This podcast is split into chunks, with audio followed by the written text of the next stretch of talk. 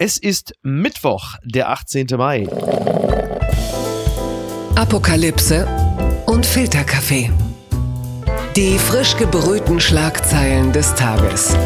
Mit Mickey Beisenherz. Einen wunderschönen Mittwochmorgen und herzlich willkommen zu Apokalypse und Filterkaffee, das News Omelette. Und heute blicken wir ein bisschen auf die Schlagzeilen und Meldungen des Tages. Was ist wichtig? Was ist von Gesprächswert? Worüber lohnt es sich zu reden und über wen lohnt es sich zu reden? Und das ist ein Thema, das Sie zuvorderst beschäftigt, also vor allen Dingen Frauen, die von Gesprächswert sind. Die werden uns heute äh, begegnen, denn ich freue mich sehr, dass ich mit ihr sprechen kann. Sie ist Historikerin und Autorin Autorin unter anderem des Buches Die Ersten ihrer Art. Frauen verändern die Welt und diese werden uns heute, wie gesagt, wohl auch begegnen. Guten Morgen, Heike Specht. Guten Morgen, Miki. Und wir kommen eigentlich direkt, bevor wir richtig einsteigen, zu einer Frau, die auf eine gewisse Art und Weise äh, die Popwelt verändert hat. Sie wird heute 60 Jahre alt. Die Sängerin Sandra. Maria Magdalena ist einigen äh, noch vertraut, der Song. Das Cover von Hiroshima lasse ich jetzt aus äh, aktuellen Gründen, lasse ich das jetzt vielleicht mal kurz weg. Ähm, ja, sagt dir das noch was? Meine Frau jubelt ja begeistert, weil sie gehört hat, die möchte nämlich auch wieder auf Tour gehen, Konzerte geben und neue Platten aufnehmen. Ja, ich finde es fantastisch. Ich, also einerseits fühle ich mich jetzt wahnsinnig alt, weil mhm. ich noch ziemlich äh, genau im Kopf habe, wie ich das erste Mal Maria Magdalena gehört habe und ja. wie ich damals, glaube ich, versucht habe, das aufzunehmen ähm, bei den Top Ten, die immer Freitagabend, mhm. glaube ich, kamen im Bayerischen Rundfunk. Ja. Und ich hatte damals noch keinen so einen Kassettenrekorder, wo man quasi live mit aufnehmen konnte, sondern habe quasi nebenan den Radio gehabt und meinen Kassettenrekorder. Ah ja, und als das Lied so mittendrin war, rief mein meine Mutter von unten hoch, Heike, du kannst kommen, wir essen. Und dann hatte ich die halt für immer mit auf der Aufnahme. So. Wie lustig. Ich hatte, hatte eine ähnliche Begegnung damals mit meinem Opa ich komme aus dem Ruhrgebiet, Opa mit 3P, als ich äh, vom Fernseher die Titelmelodie von Knight Rider aufnehmen wollte und äh, wie im Ruhrgebiet üblich, der Opa natürlich überhaupt nicht verstanden hatte, was ich da gerade vorhabe. Klar. Und ich habe die Titelmelodie aufgenommen, im Hintergrund hört man nur so, sag mal, was machst du da eigentlich? Opa, hör auf, ich bin da nur. Also diese Aufnahme war dann tatsächlich dahin. Ja, ja Sandra äh, Cretou, lustigerweise übrigens am selben Tag Geburtstag wie ihr Mann oder Ex-Mann. Michel Cretou hat auch an diesem Tag Geburtstag. Ach, sind die getrennt? Ah, das wusste ich ja, ja, die sind getrennt. Trend. Ja. Und ähm, wir kennen ja Sandra noch als, ähm, wie soll ich sagen, fragile Frau mit Piepsstimme. Das ist mittlerweile nicht mehr so. Ich habe ähm, Beiträge mit ihr gesehen. Da sitzt sie dann wirklich eher so, also da könnte sie jetzt mittlerweile eher so Kneipier, so weiblicher in, in Bottrop sein, die sagt, ja, ich gehe noch mal wieder auf Tour, ich will es noch mal wissen. Aber ich bin gespannt, also ich bin wirklich, ja, ja. Aber hat die nicht also, auch immer so wahnsinnig heftig geraucht? Die hat ja, ja. oder? Also die, deswegen hat die diese Stimme wahrscheinlich jetzt auch. Ja, jetzt mittlerweile ja. Also mittlerweile, also damals hat ja. man es nicht so gemerkt, nee, aber jetzt äh, es ist auf okay. jeden Fall abenteuerlich. Aber, aber gut, ich finde eine gute Nachricht. Ja, und absolut, Nachricht. genau. Total. Wir bleiben, äh, bleiben jetzt auch mal bei äh, viel Rauch. Ob es um nichts ist, das werden wir jetzt gleich gemeinsam erörtern. Die Schlagzeile des Tages. Die Headline, das Titelblatt kommt wieder einmal, wie so häufig, von der Taz. Da steht nämlich einfach nur endlich die Erklärung, warum der Kanzler nicht nach Kiew fährt. Scholz lehnt symbolische Fototermine konsequent ab. Und was wir dann auf der äh, Titelseite sehen, sind natürlich ganz viele Bilder von Olaf Scholz, unter anderem zu sehen mit den Trumps, zu sehen mit ein paar Geigern, mit irgendwie drei Königskostümen. Äh, wir sehen Olaf Scholz mit äh, Udo Lindenberg und also man sieht äh, diese Haltung von Olaf Scholz, dass er nicht so sehr auf symbolische Fototermine steht, die hat er dann jetzt vergleichsweise frisch entwickelt und das knüpft direkt die Frage an, wie gefällt dir denn Olaf Scholz, auch in Bezugnahme auf das leidige, muss man ja sagen, Kiew-Thema? Ich finde es erstaunlich, wie er sich da irgendwie verrannt hat oder wie mhm. die ganze Kommunikationssituation ist also äh, desaströs, finde ich. Also wie es passieren kann, dass ein Bundeskanzler mit ja einem Stab von Beratern und Referentinnen und Referenten sich in so eine Sackgasse manövriert, kommunikativ, äh, finde ich ehrlich gesagt ziemlich beängstigend. Ja. Denn jetzt ist es ja tatsächlich so, dass es fast schon wie zu spät scheint, mhm. wenn er jetzt geht. Ja, also es, es hat jetzt so, ein, so einen Moment von also die Leberwurst hatten wir letzte oder vorletzte Woche, aber es hat sowas von, ich gehe jetzt nicht, weil ihr alle wollt, dass ich gehe. Mhm. Und also wie das in so einer Situation, in so einer geopolitischen Situation passieren kann, das ist schon beunruhigend irgendwie. Ja, es ist eigentlich fast so ein bisschen, es hat so einen leichten, wie soll ich sagen, so geopolitische Impfgegnerschaft, ne? Dieses, wo ihr das jetzt alle wollt, mache ich es erst recht nicht. Ja. Es hat manchmal so einen, so einen leichten Geschmack davon. Ja, und ich meine, dann war ja kurz die Hoffnung, dass er vielleicht sich irgendwas ganz Geniales ausgeheckt hat und wir ahnen es alle noch nicht. Mhm. Und er geht dann vielleicht mit Emmanuel Macron oder er hat sonst irgendeinen Trick, den er irgendwie aus dem Hut zaubert.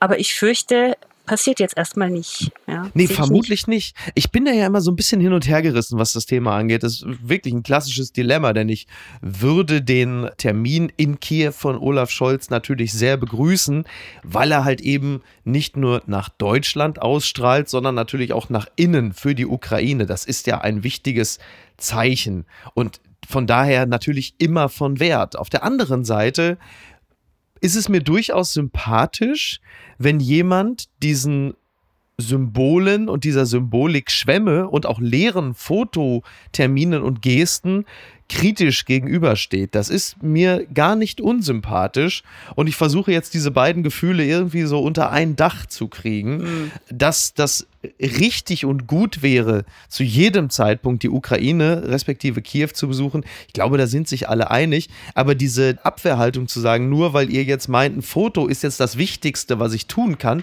deshalb mache ich das noch lange nicht, das erscheint mir aus der Perspektive Scholzens sogar fast nachvollziehbar. Auf der anderen Seite allerdings hat man das Gefühl, und da wird es dann problematisch, er hat jede Woche eine andere Begründung, warum er nicht nach Kiew fährt. Ne? Die Woche vorher war es, weil ihr meinen Freund Frank Walter irgendwie ausgeladen habt, fahre ich nicht. Diese Woche fahre ich nicht, weil es halt eine leere Geste wäre. Jetzt ist halt die Frage, was kommt dann nächste Woche? Das ist halt dann auch so ein bisschen.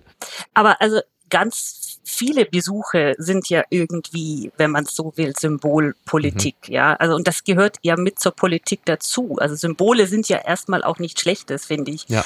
Also ich finde gerade nach dieser Vorgeschichte, die wir da hatten, du hast es erwähnt, Frank Walter, äh, ich meine, die Kuh hat ja zum Glück Friedrich Merz vom Eis geholt, ne? Das hat er ja äh, zum Glück eingetütet. Aber nicht zum Wohle der SPD, wie wir ja immer mehr feststellen. ja, ist wohl wahr. Das finde ich wirklich ähm, in dem Fall ist jetzt Symbolpolitik wäre, wäre schon wichtig. Tatsächlich ist es aber jetzt, dass er sich durch dieses lange äh, sich zieren und zögern und zaudern in so eine Situation manövriert hat, dass jetzt quasi alles, was er tut, wenn er jetzt hinfährt, wenn er nicht, wie gesagt, darauf hoffe ich ja immer noch, dass er irgendeinen Dreh findet, mhm. was er denen jetzt da äh, noch anbieten kann, zeigen kann, eintüten kann, einfädeln kann, dass das dann aussieht, als wäre, wäre er eingeknickt. Ja, ja. Und in so eine Situation darf eigentlich ein Bundeskanzler nicht kommen. Tatsächlich ich. wirklich ein fatales Signal. Derweil äh, gibt es das RTL-NTV-Trendbarometer und das besagt, dass die Grünen mittlerweile gleich auf mit der SPD sind und die Union Sie zieht davon. Die Gewinner im Trendbarometer dieser Woche sind die gleichen wie bei der Landtagswahl in NRW mit dem Ergebnis, dass zwei Koalitionspartner verlieren und einer zulegt. Auch die Union gewinnt hinzu. Und das wird natürlich immer gerne dann gesagt, aber wir nehmen das jetzt einfach mal gerne auf. Wäre jetzt Bundestagswahl, dann könnten die Parteien mit folgendem Ergebnis rechnen. CDU, CSU 27 Prozent, SPD 22, Grüne auch 22. So, die FDP lassen wir jetzt mal weg. Also immer Umfragen zu zitieren ist natürlich zu einem gewissen Zeitpunkt auch Quatsch, aber wir haben ja nun gerade die Landtagswahl in NRW hinter uns und die hat ja nun auch einiges ausgesagt, was sich so in gewisser Hinsicht ja auch deckt mit dem, was ich da gerade zitiert habe. Und gerade die Grünen performen ja sehr gut und zwar nicht nur zahlenmäßig, sondern auch inhaltlich. Und diese Dinge haben ja möglicherweise auch ein bisschen was miteinander zu tun.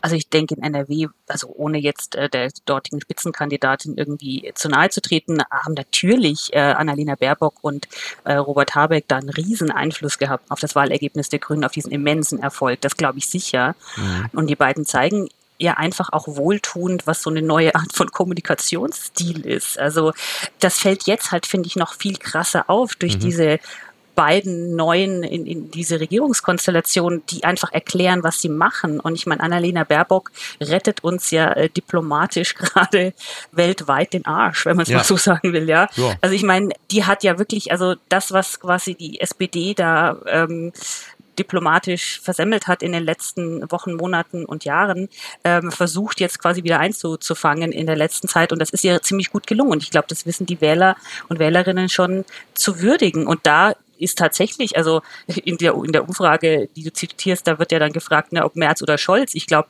die Frage ist eher Scholz oder Habeck oder Scholz oder Baerbock. Ja, ja. Ne? Die Frage übrigens, die Frage, ob Merz oder Scholz äh, Kanzlermaterial sind, die wird übrigens auch relativ deutlich beantwortet von den Befragten. Da ist es schon so, dass 42 Prozent aller Wahlberechtigten sich für Scholz aussprechen würden und nur 19 Prozent für Merz. Also es ist jetzt nicht so, nur weil die CDU in Gänze jetzt besser abschneidet, dass die Leute jetzt plötzlich alle ihr Herz für Merz äh, entdeckt haben. Dem ist nicht so. Ich glaube tatsächlich auch, dass es so ist, wie du sagst, dass sie schon so langsam an den beiden so links vorbeischielen Richtung Habeck oder Baerbock.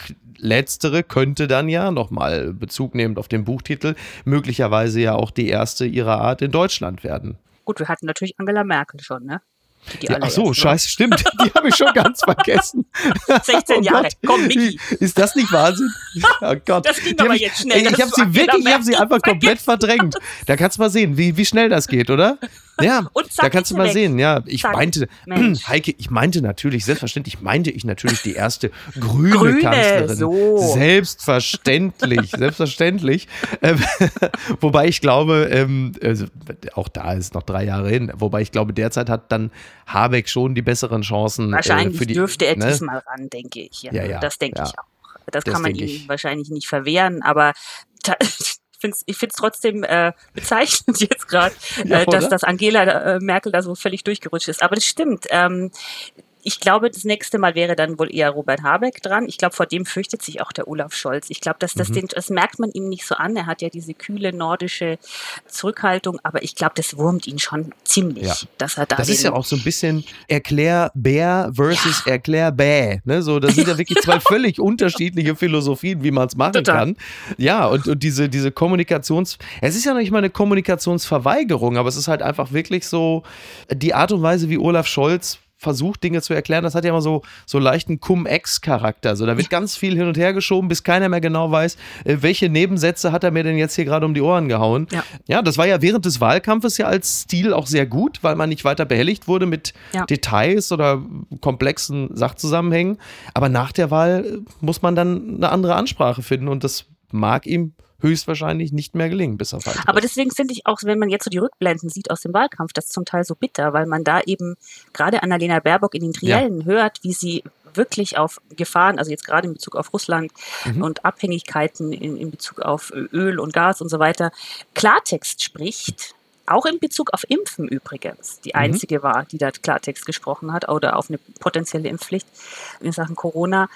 Und damit aber nicht durchgedrungen ist und in dem Nachklapp von den Triellen ja immer gefragt wurde, wie sie performt haben und welche Kompetenz man ihr zutraut und ihnen und den Männern auch zutraut und sie immer bei Sachen Kompetenz am schlechtesten abgeschnitten hat. Ja, also was uns eben äh, wieder beschäftigt im Buch natürlich auch, aber was uns dazu führt, dass Frauen einfach, dass es diesen Double Standard gibt, dass es diesen Authority Gap gibt und dass man Frauen erstmal einfach da weniger zutraut, ja. Und ein Mann braucht nur erstmal einen ordentlichen Anzug anhaben und nicht allzu krumm dastehen und dann ist schon gut erstmal, ne? Da kommen wir jetzt mal zu einem äh, anderen Mann, der auch einen ordentlichen Anzug anhatte, aber womöglich das letzte Mal zumindest bei einem öffentlichen Auftritt. Gucken mal, wer da spricht.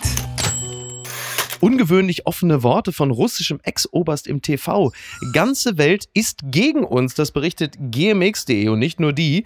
Mit ungewöhnlich offenen Worten hat der Militäranalyst und Ex-Oberst Mikhail Kodarenok die Lage Russlands angesichts des Kriegs in der Ukraine beurteilt. Zitat: Die Situation ist nicht normal, sagte er bei einem Auftritt in einer Sendung des staatlichen Fernsehsenders Rossia 1, von dem der BBC-Journalist Steve Rosenberg einen Ausschnitt auf Twitter teilte. Russland sei geopolitisch völlig isoliert und die ganze Welt ist gegen uns, auch wenn wir es nicht zugeben wollen, sagte Koda Renok in Bezug auf die Bestrebung Finnlands und Schwedens, sich der NATO anzuschließen. Dürfen wir davon ausgehen, dass dieser Mann, der im russischen Fernsehen diese Dinge sagt, in den nächsten Tagen besser mal seine Unterhose checkt und auch vielleicht bis auf weiteres auch, also auch andere Gebote, äh, ja. Angebote ablehnen sollte. Ne? Also ich würde mich jetzt, wenn ich er wäre, nicht bei Putin zum Tee einladen lassen, ganz klar. ich ich habe verschiedenes gedacht, als ich das, also ich habe diesen Clip, gab diesen Clip äh, zu sehen auch auf Twitter, wo er da von dieser Moderatorin ein bisschen gegrillt wird, die ihn ja auch immer mhm. wieder irgendwie dazu bringen will, dass er dann doch wieder auf, auf Propagandalinie kommt. Was ja sonst auch im russischen Fernsehen nicht so lange dauert, bis die Leute sagen. Eigentlich geht das ja recht fix, ja. gell? aber ja. in dem Fall frage ich mich auch, also ist der Mann jetzt ein so mutig und mhm. muss man sich um den jetzt Sorgen machen? Oder bereiten die jetzt da irgendwie eine neue Kommunikationslinie vor, um ja. zu sagen, also es ist ja wahnsinnig peinlich zu sagen, wir haben jetzt gegen eine schwache Ukraine, das, also mhm. das ist ja die Propaganda, dass sie ein kleines Land schwach, ja. lala, ähm, dass die gegen die eingeknickt sind, mhm. ja, und ver verlieren oder am Verlieren Gegen das gallische Nazidorf quasi. Ja, ne, und nicht mal die mit ihrer äh, ruhmreichen russischen Armee. Oder ob man jetzt eben vorbereitet, zu sagen, der, der Westen ist aber so stark und die, mhm. die, geben so viele Waffen und deswegen verlieren wir gegen die. Ja. Oder gewinnen wir nicht so, wie wir sollten. Ja. So. Ja, ja. ja. Ja, ist interessant, ne? Ob das jetzt, weil man wundert sich, weil das sind ja natürlich Töne, die man aus dem russischen Fernsehen, aus dem russischen Staatsfernsehen und viel anderes gibt es dort ja einfach nun mal nicht ja. mehr, bislang halt gar nicht gehört hat. Ja. Und eben dieser Ex-General, äh, der spielt ja unter anderem auch darauf an, dass der Westen durch geänderte Gesetzgebung jetzt in Zukunft noch einfach äh, das macht, dass man Rüstungsgüter liefert an die Ukraine und andere äh, osteuropäische Staaten. Und äh, es geht natürlich auch darum, dass es nicht nur darum geht, dass Russland äh, vielleicht mehr Kämpfer hat und professionell ausgebildete Soldaten, sondern dass halt einfach wirklich die Moral der Ukrainerinnen und Ukrainer einfach besser ist und deshalb es nicht unwahrscheinlich ist, dass man dort, also um es mal vorsichtig zu formulieren, als Russland zumindest nicht wird gewinnen können. Und das sind ja Töne, die haben wir dort natürlich noch gar nicht gehört. Und ja. genau das, was du sagst, man fragt sich, wo kommt denn das jetzt her und was soll da jetzt vorbereitet werden? Was ist das jetzt? Weil, dass das mal eben kurz Putin so durchgerutscht ist medial, kann man sich ja schwer vorstellen. Nicht wirklich, nee, nicht ja. wirklich. Derweil stellen wir uns natürlich die Frage, was jetzt gerade mit den gefangen genommenen Kämpfern aus dem Azov-Stahlwerk passiert. Das ist ja derzeit nicht klar. Es soll ja auch ein Gefangenenaustausch angestrebt werden.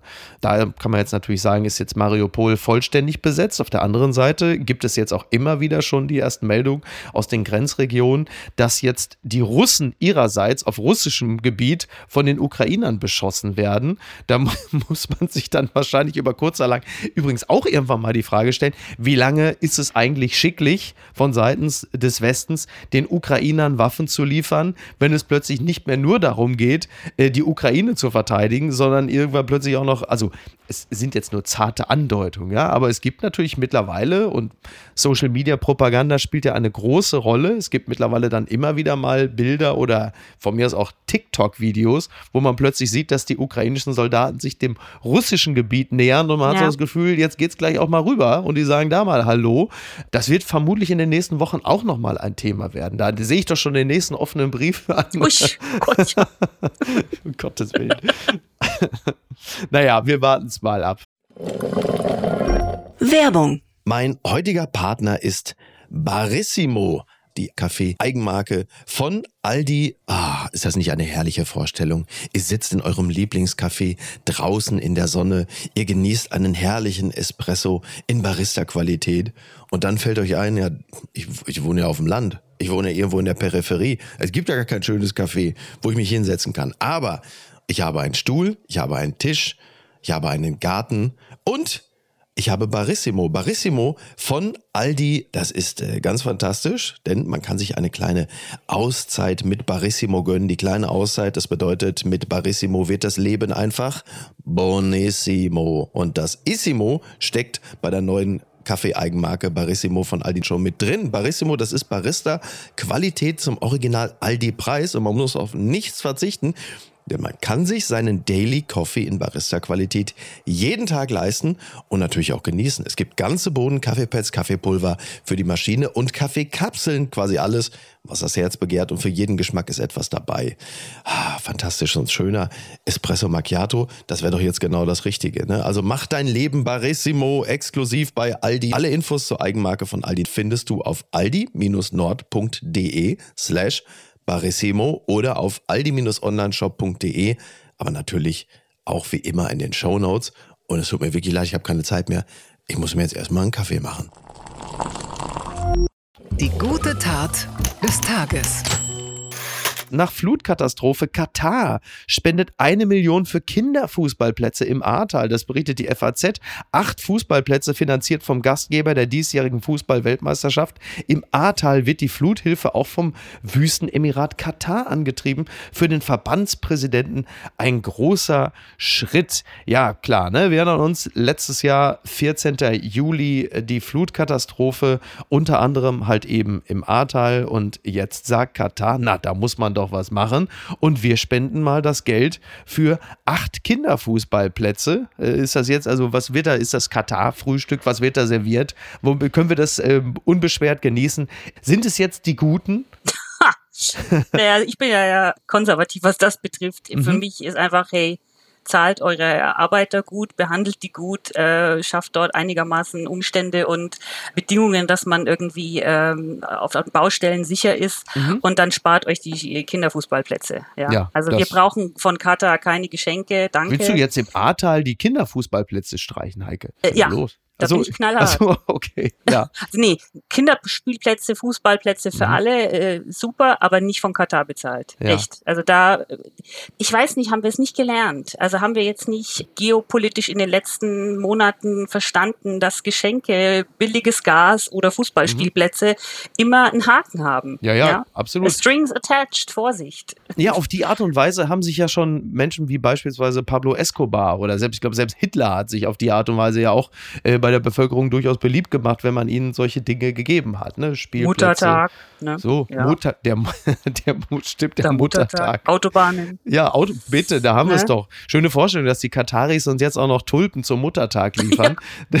Das ist dann das nächste Mal. Tulpen aus Katar. Tulpen aus Katar. Eigentlich auch ein schöner Schlager. Ne? Das wäre doch vielleicht, falls, falls Sandra irgendwie äh, nochmal vielleicht stimmungsmäßig noch umschlagen sollte, wäre so ein Song wie Tulpen aus Katar. Ein Eigentlich eine schöne Vorstellung. Ganz ja, schön. Toll. Die haben ja auch so viel Wasser dort. Ich glaube, Tulpen brauchen ja kaum Wasser. Also ja. ist ideal eigentlich. Ja, ich merke schon an dieser Stelle, dass deine Begeisterung für die Fußball-WM noch nicht so wirklich äh, entflammt ist. Ja, gut, da muss ich jetzt auch zugestehen, dass Fußball nicht mein Leib- und Markenthema ist. Das ist, äh, da zitiere ich gerne Rachel Green aus Friends, die sagt, this sounds like a conversation I could never be interested in.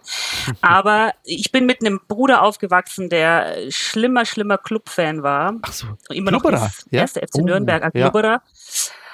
Und Miki, du kannst dir vorstellen, jeden Samstag war das ein Drama, weil der, also entweder er war im Stadion, ist er heimgekommen wie ein geprügelter Hund, weil wir haben ja immer verloren. Wir melden immer, uns immer vom verloren. Abgrund 1999. Immer verloren, ja. Horror. Und dann hat er sich ja abends in der Sportschau das Ganze nochmal angeguckt. so. Verstehst du? Also ich meine, als wäre es nicht schon schlimm genug gewesen live. Ja. Deswegen ist Fußball für mich eher so ein bisschen schwierig. Aber wenn das jetzt äh, die Niederlande wären, die Schweiz, äh, Österreich, Dänemark, äh, Herr Fun. Aber Katar ist wirklich, das ist für mich echt der Sündenfall. Äh, sorry. Sorry to say. Unterm Radar weil es halt eben dann doch ein bisschen größer hätte gemeldet werden können. Frankreichs neue Premierministerin Elisabeth Born, der Spiegel befasst sich mit dieser Frau, Macrons Handlangerin. Elisabeth Born ist eine Frau, Karrierebeamtin und nun französische Regierungschefin. Bricht der Präsident, bekannt für männliche Seilschaften, mit seiner bisherigen Politik? Im Gegenteil. Ja, diese Frau, die ist jetzt die zweite Premierministerin, die Frankreich überhaupt hatte. Sie ist also nicht die erste ihrer Art, aber immerhin, äh, ja, zumindest schon mal die zweite.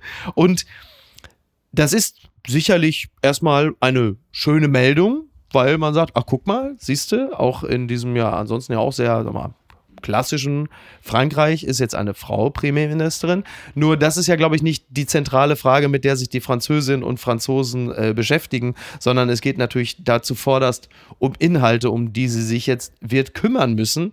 Und da ist die Frage, ist es eine Frau, die äh, dieses ja auch zutiefst gespaltene Land in irgendeiner Art und Weise zusammenbringen kann? Kann sie die Probleme dieses Landes lösen oder ist es auch in diesem Zusammenhang nur Symbolpolitik zu sagen, okay, wir haben jetzt eine Frau als Premierministerin? Also auch da äh, würde ich jetzt die Symbolpolitik gar nicht so niedrig hängen. Ich glaube, auch wenn du Angela Merkel jetzt schon vergessen hattest, äh, ich, ist allein die wieder. Tatsache, sie ist sie wieder da. sie ist wieder da. ähm, allein die Tatsache, dass eine Frau auf einer derartigen Position ist, macht schon was mit uns, ändert unsere Sehgewohnheiten, unsere Hörgewohnheiten, mhm.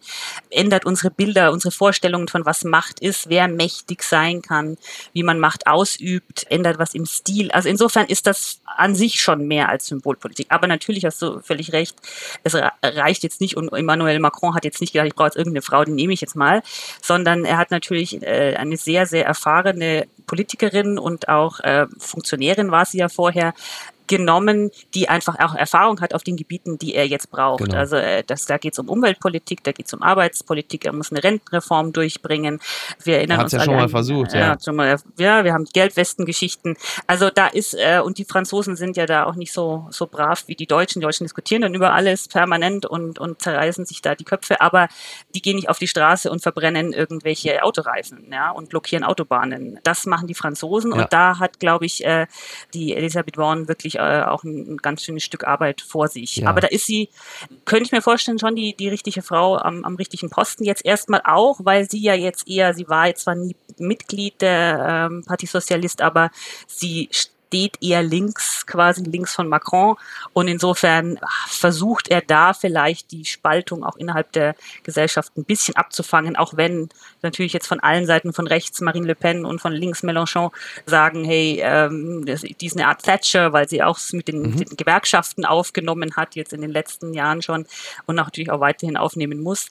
Ich glaube, das ist ein guter, mhm. eine gute Personalie jetzt erstmal ist. Jetzt muss man natürlich sehen, wie, wie sie sich da schlägt. Äh, die hat da ein, ein gutes Stück Arbeit vor sich, aber ich finde es gut, dass dieser Präsident jetzt da zumindest, und wenn es nur erstmal symbolisch ist, ja, ja. eine Frau hinsetzt, weil, wie gesagt, also die letzte war vor 30 Jahren, Edith Cresson, und die war, glaube ich, nur elf Monate im Amt, also mhm. relativ kurz, ja. Also die hat sich bei uns nicht wirklich festgesetzt in den Köpfen. Du, ich sag's nochmal, Angela Merkel war 16 Jahre im Amt und hat sich, hat sich bei mir festgesetzt. Das ist wirklich, also wirklich, also absolut beschämend. Ähm, Frau Born äh, hat ähm, also von Macron einiges ins Heft geschrieben bekommen. Also sie soll den Kampf gegen hohe Lebenshaltungskosten aufnehmen.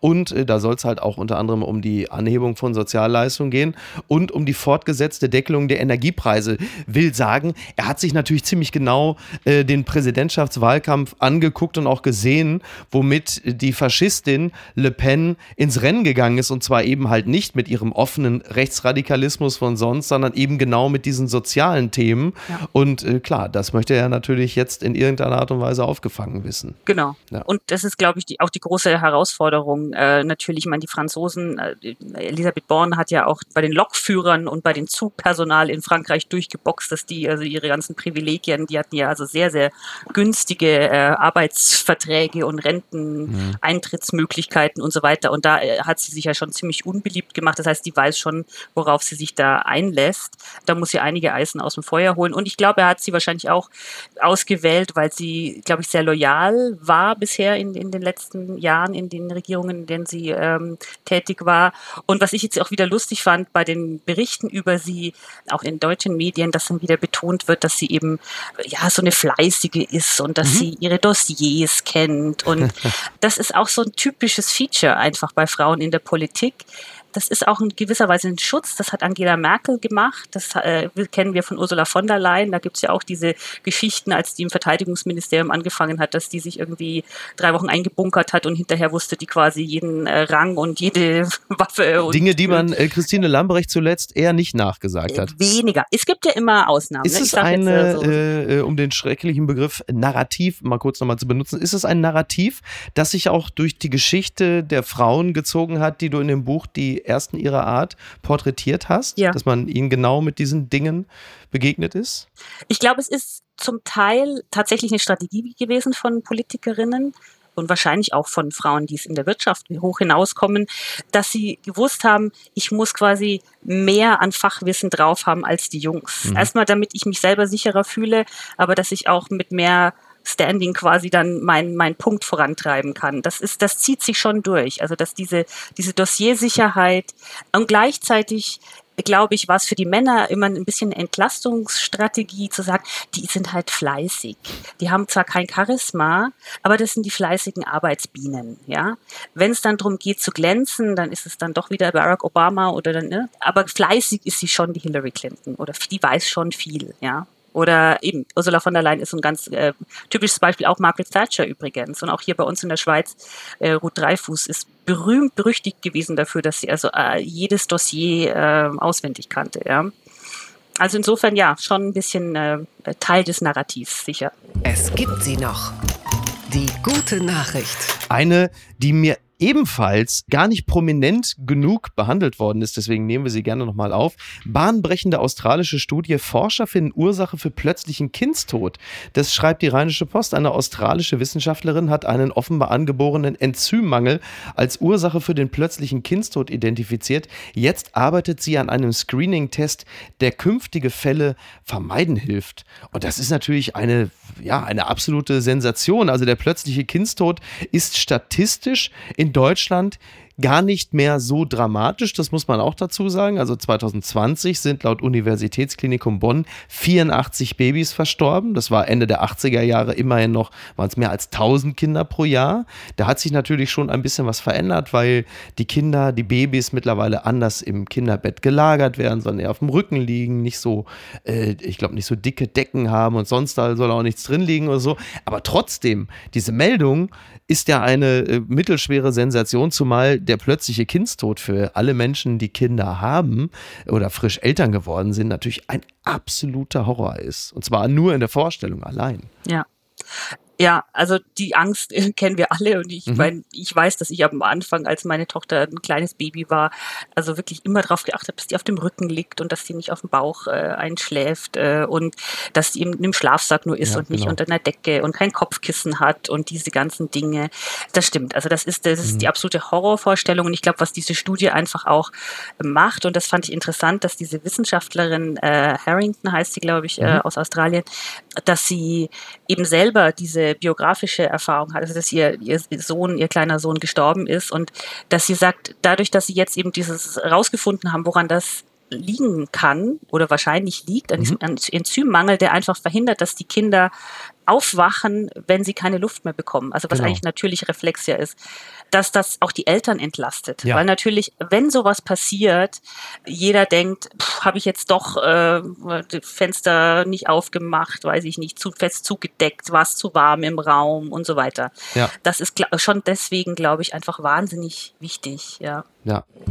Die unbequeme Meinung.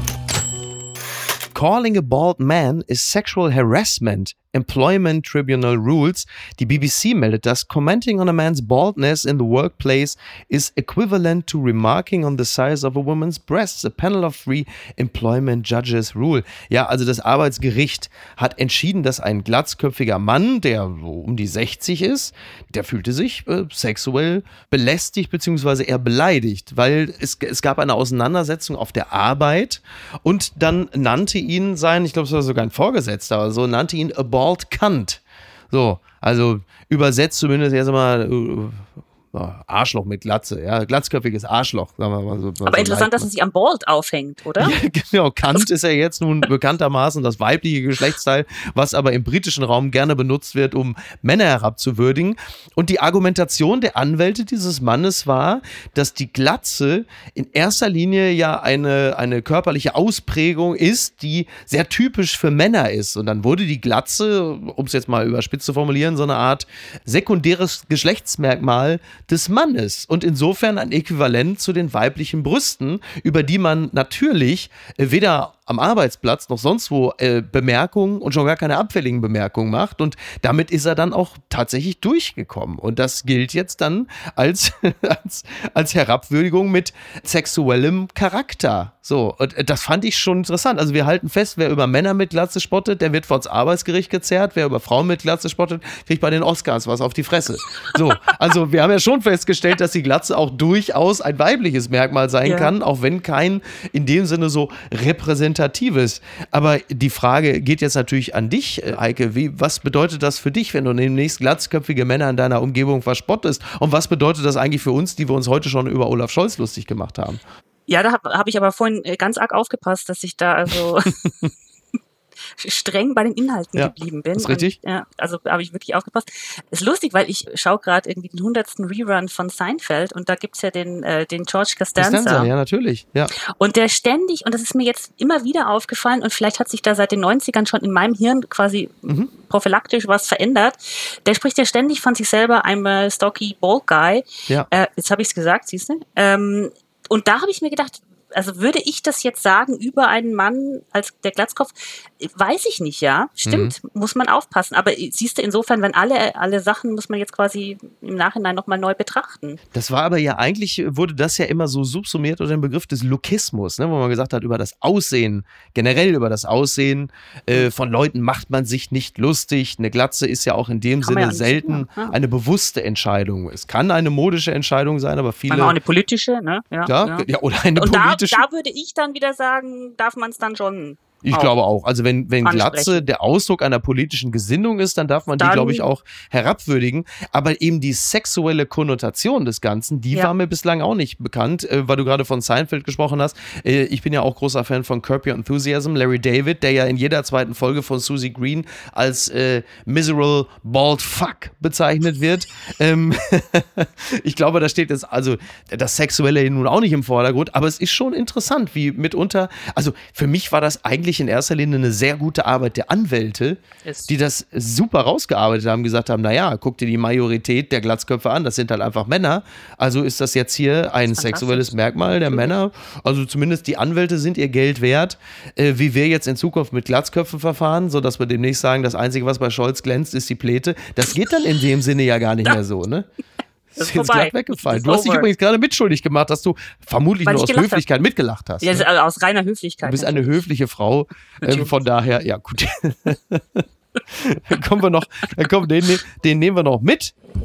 Das gibt's doch gar nicht am Mailänder Flughafen festgenommen, mit dem Maserati über die spanische Treppe. Mann angeklagt wegen Denkmalbeschädigung, das berichtet RTL.